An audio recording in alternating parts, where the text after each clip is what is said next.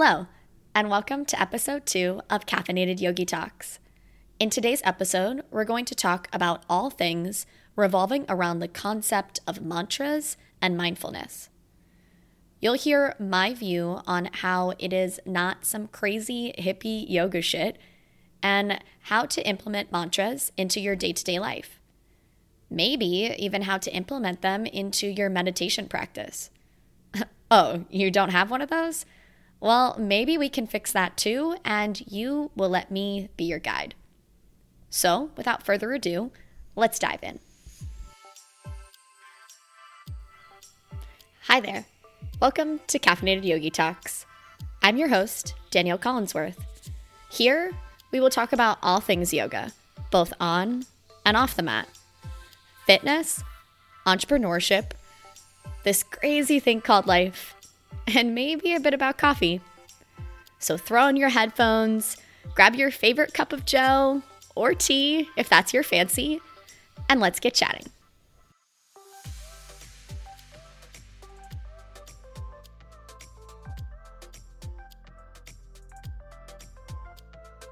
All right. As this is the first real episode, meaning it's not just me like ranting on about myself, I thought a form of yoga talk off the mat was totally needed. So here we go.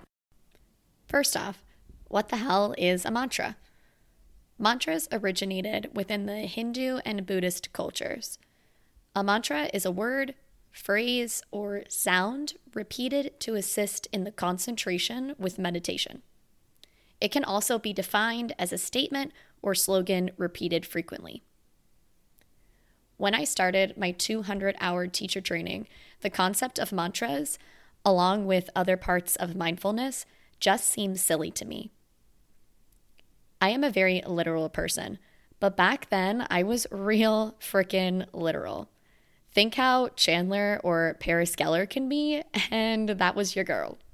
Oh, and if you don't get those references, please go pour yourself some coffee and watch some good ass TV. Anywho, because of my extremely literal mindset, the connection to different mindset concepts used to seem so elementary to me. For example, repeating the phrase, slow is fast, just wouldn't do it. I would basically tell myself, I get it, the turtle can win the race. I'm not a five year old, I grasp the damn concept. Now, I guess that literal mindset is still connected in a way. But if you ask me, viewing mindfulness as something that is more of an elementary task is completely asinine. Mindfulness is the ability to know what's happening in your head at any given moment without getting carried away by it. Imagine how incredibly useful this could be in your day to day life.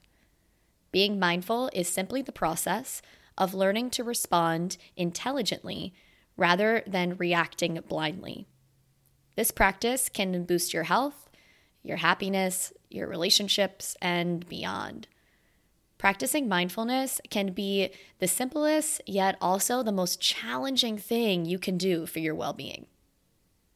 Mindfulness is a whole dang topic in itself that I can rant about for hours. So let me reshift gears and chat a bit more about mantras. Here's an example for you. Think about when you are behind the steering wheel. We all probably do something that is not the healthiest for our physical bodies while we're driving. Sitting hunched over, shrugging shoulders high to your ears, leaning drastically to one side as you're maybe pretending to be in some like gangster rap video, which, by the way, no judge zone, boo, no judge zone. So let's say you focus on sitting tall and driving like a good little yogi rather than Snoop Dio Double G. Your back feels great, you're happy, and all is good. And then here comes shitty, swervy Susie. This bitch cuts right in front of you, and bam, all your awesome mindset revolving around your posture just flies out the frickin' window.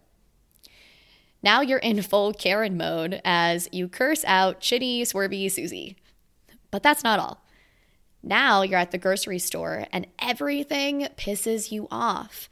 You get home and the fam bam, their whole damn existence is just driving you freaking crazy.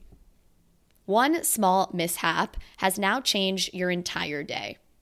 This is when mindfulness and specifically mantras can come into play. If you know that you get pissy real quick and a bit of anger can pop out of nowhere, you can connect to a mantra that is as simple as gain control of what you can control. Or breathe in calmness and breathe out a smile. My point with this silly example is that mantras can be used within all parts of your life to help you be in control and to connect to a healthy mindset. Now, let's focus on some of my fave mantras rather than Susie or Karen, shall we? I feel like I have to put the words on my body up for number one. The one and only tattoo, or tattoo I have thus far, says inhale confidence, exhale doubt. Man, let me tell you, this one has helped me with literally everything. I will probably talk about my tattoo in one whole podcast itself, but for now, I can tell you the words inhale confidence, exhale doubt has specifically helped me with entrepreneurship and with insecurities within myself. Mantra number two breathe. Short, simple, and to the point. This one helps me when I have little mini panic attacks, when I'm really nervous, when working out, and I also use that during meditation. Before I go on to number three, I'm going to rant for one second about meditation. Any and all mantras are forms of meditation. Sometimes you might use them as you are in what society has traditionally deemed as a meditative state, like you're in this cute little yogi seat or laying down. However, other times your meditation might be moving. Both are dope, both are needed, both have magical damn healing powers. I'm going to share two next, two mantras next and then take a minute to describe them. One more rep, and I've been here before. As I just said a moment ago, man, do mantras help me when I am working out or when I'm lifting. When your workout has 15 reps programmed and you're at rep, let's say 12 to 14, and all you want to do is quit or take a break, keep repeating one more rep until you are done with the whole dang shebang. How many times have you gone to lift something heavy? Let's say it's like 90 plus percent, and you get nervous. Cue the mantra I've been here before. Lifting is so damn mental. Mantras are one way to help you gain control of your mind. Maybe I'll add this connection of mantras and mindfulness with lifting and working out to a podcast to come. If that sounds like pretty good to you, then please send me a message. All right, moving on to number four. Can't is not in my vocabulary. Y'all can thank my daddy for this one. You will soon find out how much I truly admired this amazing human he taught and definitely engraved this mantra into my mind at a very young age without me even being aware of the mindful benefit. And last but not least, done, not perfect. This is my newest mantra for my personal practice that I approach with ease in some areas of my life and struggle with real bad in others.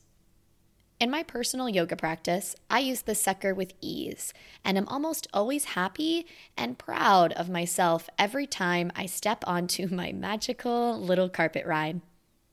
When it comes to something that I am presenting or having to give a client some information, cue perfectionism to the highest damn degree. Now, don't get me wrong working towards developing something amazing or perfecting a trade is a wonderful tool, and I think overall you should keep at it. However, Sometimes our need to perfect something holds us back. For me, this has been showing up virtually with all the damn parts of my business. I'm learning and I'm human. I don't have a boss, so I don't have somebody telling me, perfect, this is what I was looking for, or nope, let's make some adjustments. I love, yet sometimes hate, this part of being a small business owner. If I did not put the mantra, done, not perfect, to the test, you would not be listening to this podcast right now. Period. Well, that's it, folks. Those are some of my go to mantras that I have used over the past 20 years or so. I would love for you to take them and implement them into your own life. Maybe share them with a loved one who you know can benefit, or share with your gram fam. If you got this far in listening to episode numero uno, then I think a little gift is in order, don't you? Thanks to my mantra, done, not perfect, I recently launched a meditation platform called Meditate, Don't Hate. You will get access to a library full of meditation clips from yours truly if you like my untraditional approach to yoga off the mat, this guy is for you. If you want something to calm the mind, this is also for you. If you are a breathing human, this one is for you. So, as a way for me to say thank you for listening in, use the code caffeinated yogi talks via the link in the show notes and save 50% off your first month. I am also potentially working on developing a mindfulness course.